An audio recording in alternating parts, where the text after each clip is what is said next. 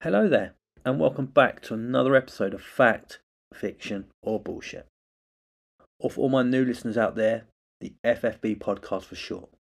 Hi, my name is PJ, and every episode we will delve into the unknown to look at the history, the facts, the theories, and conspiracies, then ultimately decide fact, fiction, or bullshit.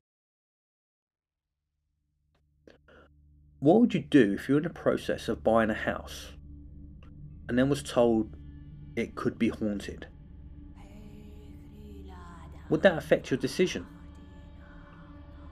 Would you be like, I don't believe in that sort of thing and buy it anyway? Remember though, most people who are buying a house are not only buying the house for them, but also buying it for their family too. So you probably need to think about them too. Would you con, you know, I mean, would you cancel that contract immediately? Would you even take the estate agent's word?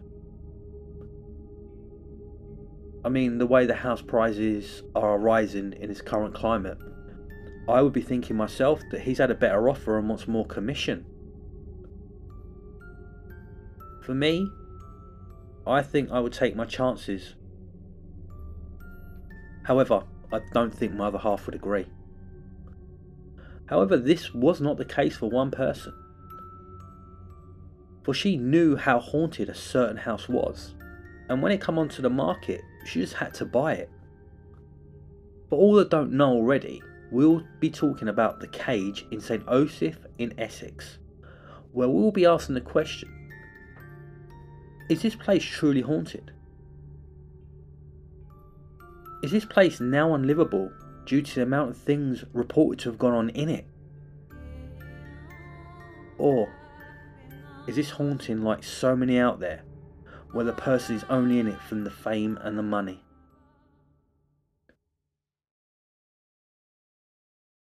First of all, where is it and what does it look like?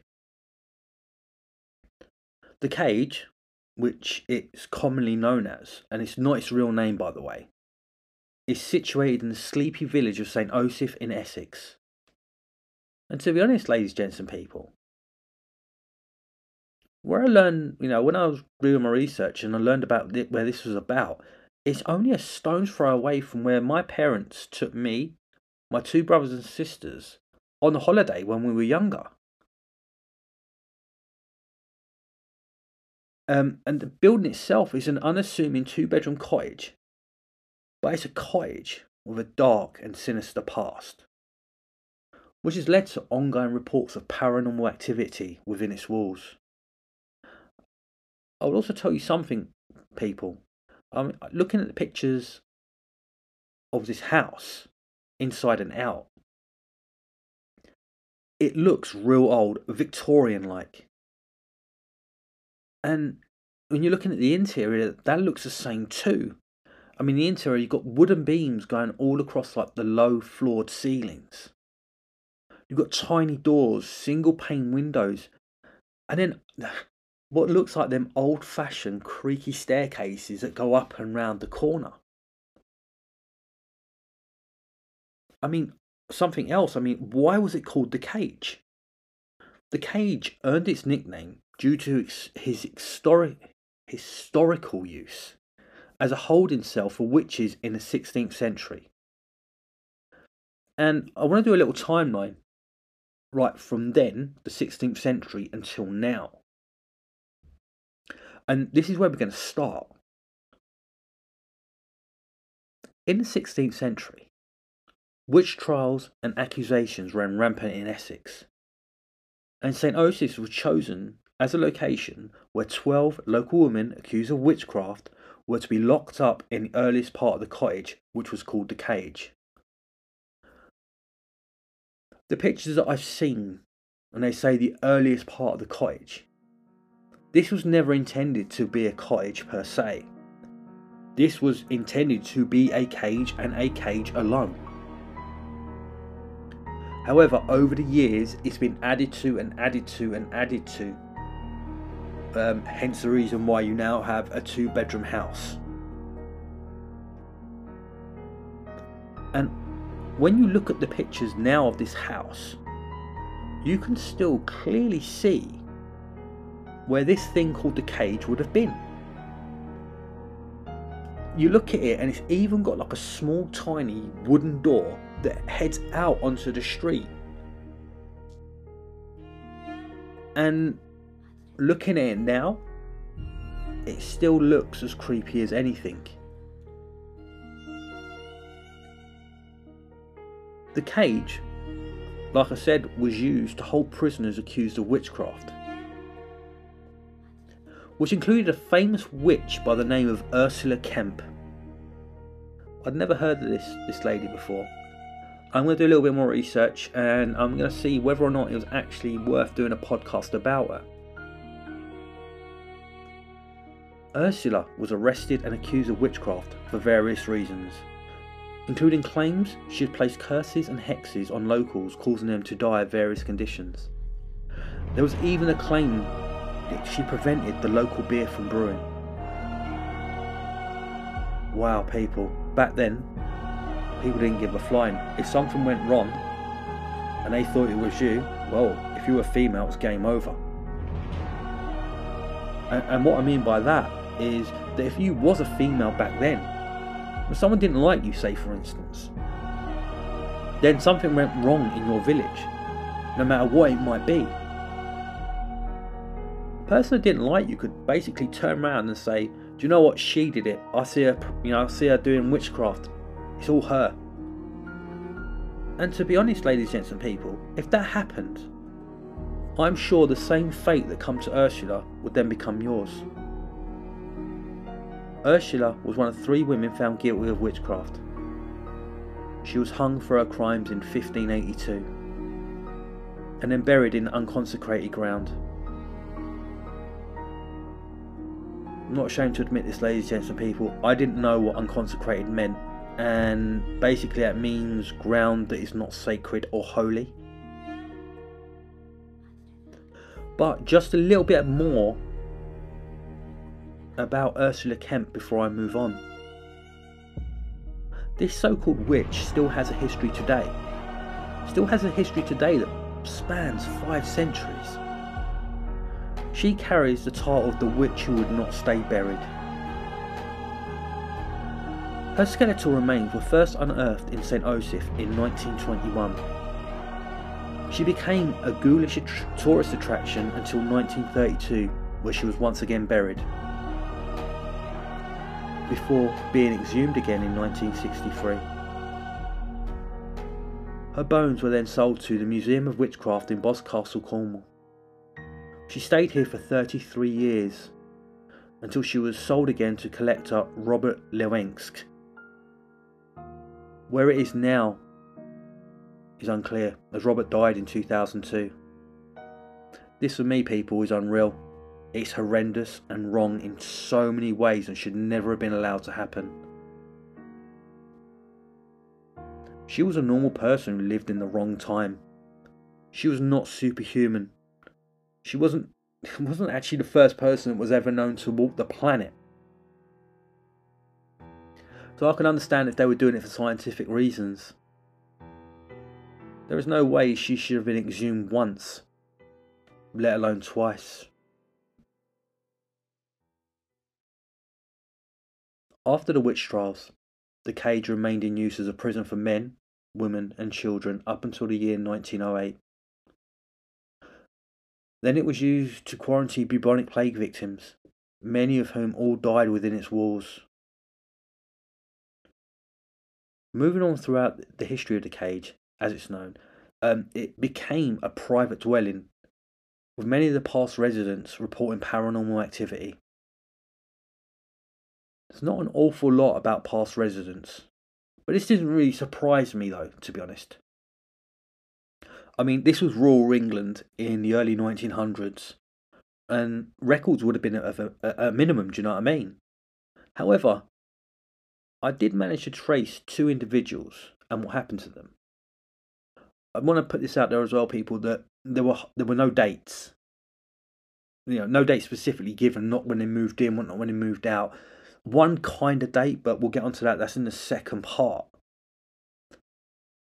One tenant bought the pro- property in the early 1900s for a whopping £180. That must have been mega money back then, not sure specifically.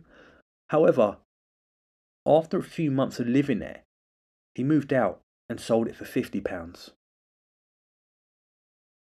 Make of that of what you will, people, but clearly something happened. Then on to the next one in question. And he moved into the house.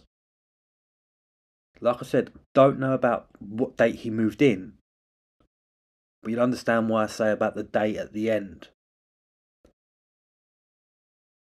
He moved in and lived there. He then hung himself in one of the bedrooms and died. And all this was a year before the final tenant moved in.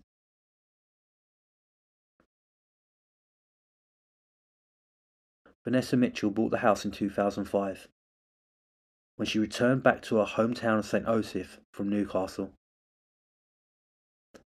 This is a scary part, like I said. At the beginning of the podcast, I said that she actually knew the history behind this house. She had grown up in the local area and she thought she knew what, what she should expect. However, she could never have guessed how wrong she was. Now I found a short clip of her explaining about how not only she chose the house, but how the house might have chosen her. And that clip is about to come now.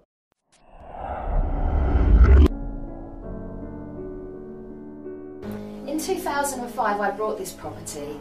Um, I was living in a house in Newcastle and I owned a house there. And I came back home here to the village for a, for a visit and I saw it was up for sale. And for, for some reason, something really drew me to it. I just, I just need, I just really wanted to have it. So I went back to home Newcastle. I put my house up for sale.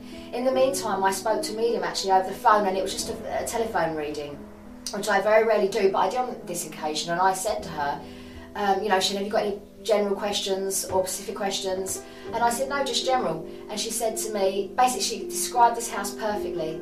She described the surroundings of the house, and she said to me, Vanessa, this is going to sound very strange, but the house has chosen you.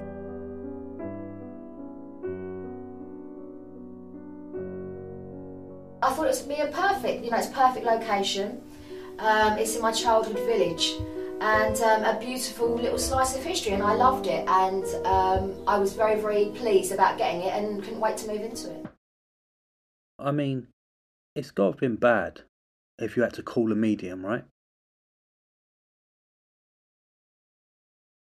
However, if you knew it was going to be that bad,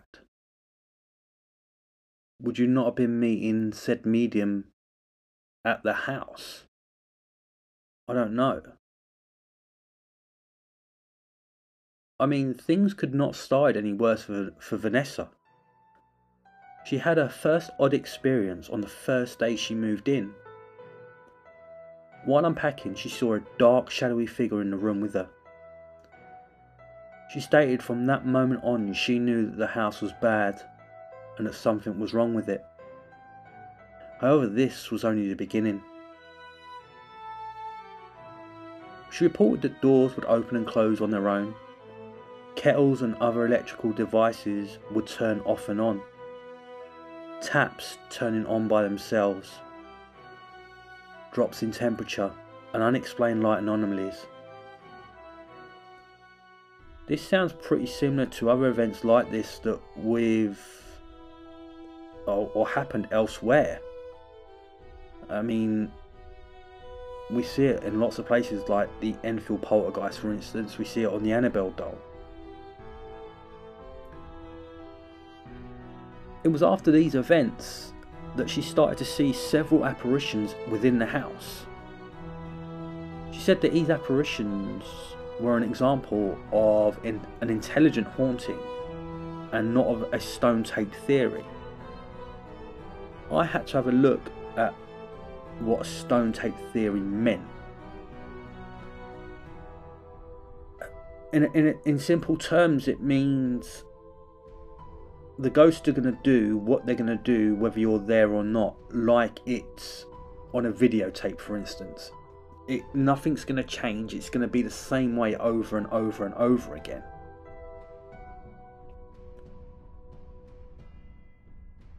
And to counter and, and to explain that a little bit more, Vanessa explained that these ghosts all knew that she was there in the room with them.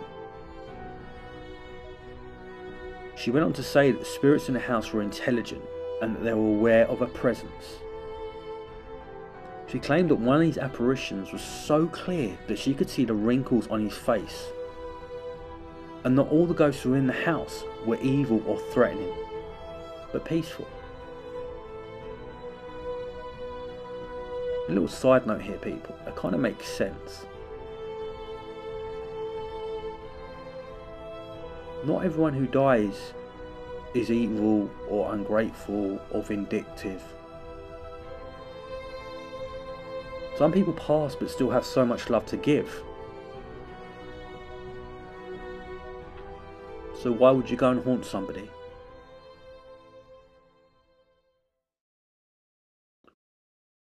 She would often hear voices of men and women, as well as children laughing and running up and down the stairs.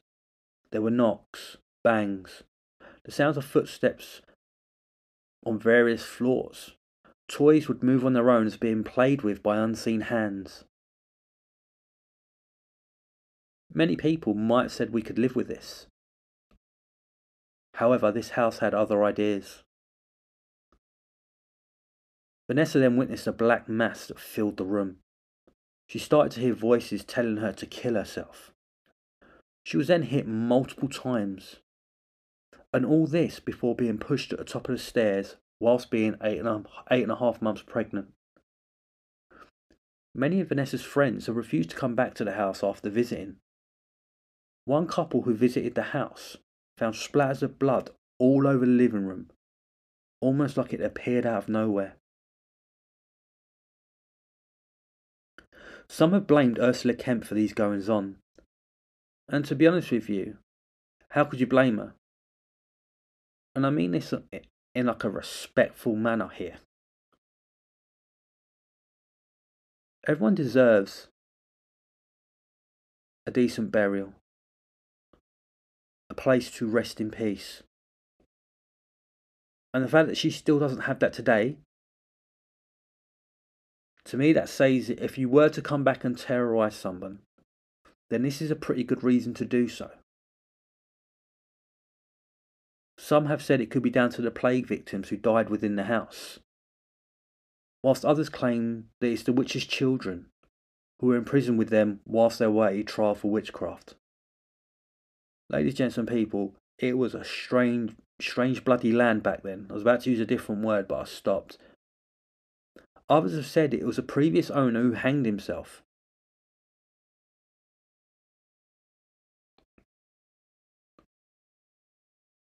What makes that last statement more chilling is that a month or so after Vanessa moving in, his death certificate mysteriously appeared in her kitchen.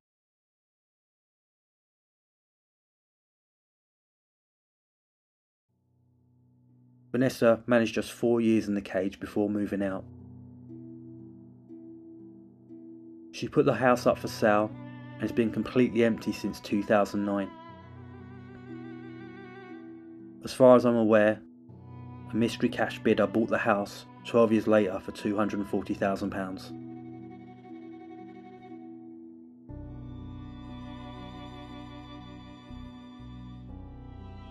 Now, on to my conclusion. Is this place really haunted? Fact, fiction, or bullshit? I'm going to call bullshit. Yes, granted, it has one hell of a history. And in my eyes, if a place really was haunted, then this, ladies, gents, and people, would be the place that would be haunted. From everything that's happened there, and the fact that it's this part of this building has been here for 500 years. I mean, this would make it a prime spot. However, yet again, no evidence. However, yet again, just hearsay and claims. Would I stay here for the night? And this is. Whenever I do these podcasts, especially the haunted ones, this this intrigues me sometimes more than the UFOs. So I asked myself the question: Would I stay here? Yes, without a doubt. Would I sleep comfortably? Yes, I'm sure I would. Now, on to the next question. Has all these claims about this house being haunted made it unsellable? Fact, fiction, or bullshit? I'm going to say fact. The moment you're looking at a house to buy and you hear the last owner had hung himself within the bedroom, a lot of people would back straight away from the, from buying it. And then when you hear some of the other claims about the house, I can see why it's truly been on the market that long. But after looking at the house and inside the house, I will say this. Used to modernise the inside, get some extra light in the house, it would look like one of the perfect, one of the most perfect homes you've ever seen, and it would have no problem selling whatsoever. Now on to the last and final question. Has Vanessa Mitchell used the cage to boost her fame and bank balance? Her fame? Fact. Her bank balance? To some degree, fact too, in my opinion. You look here, she's been on various TV shows. She rents it out to ghost hunters and paranormal experts. And she's had various news channels that have all been allowed to film in there. Which I don't think they would have been allowed to do for free. Which leads me to believe if this truly would have been a haunted house, but not any haunted house, the most haunted house in the UK, I don't think the spirits would have let half as many people through that door as she did. Wow, ladies, gents, and people, what an episode. I want to add a few bits about this episode before I go to my outro. Had some strange going on at my house today. And a bit weird. I'm going to run through with them right away now. So I'm sitting in the front room. Um, got a new phone today. I, I was setting it all up. And like we heard something that was trying to get pushed through the letterbox of our front door. I've gone to have a look. Nothing there. I've looked outside, nothing there. So me and the me and the girlfriend have looked round the house. Something must have fallen over. Gone upstairs and it's one of the um something's fallen off the off the bath side into the bath. No, I might have said, yeah, that one out of one, that's fine. just before I started this podcast, I've gone into the kitchen and I've noticed how one of the trinkets we have around our kitchen door handle is just casually swaying. Whether or not I've caught it or not, I don't know.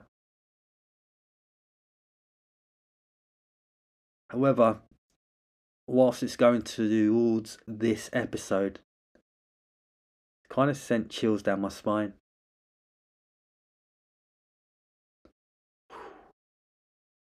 Ladies, gents, and people, like I said, I hope you enjoyed that one as much as I did.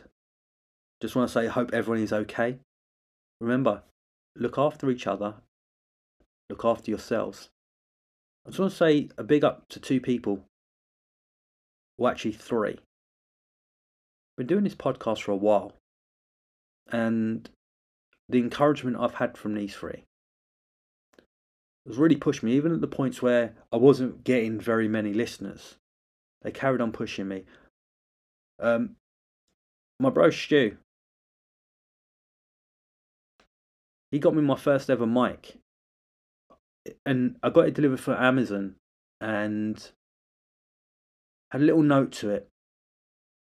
He bought it for me, by the way. I didn't pay it. He bought it off his own free will. A little note said, There's now no reason not to start your podcast. Now, I still have that on my list of episodes, stapled to the front.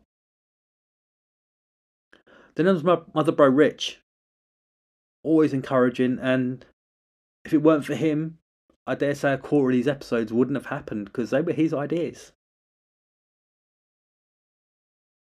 And then there's my other friend called Bryn. Um, he's probably listening to this as he's going on his 15 mile run that he does. The importance of friendship, people, is paramount.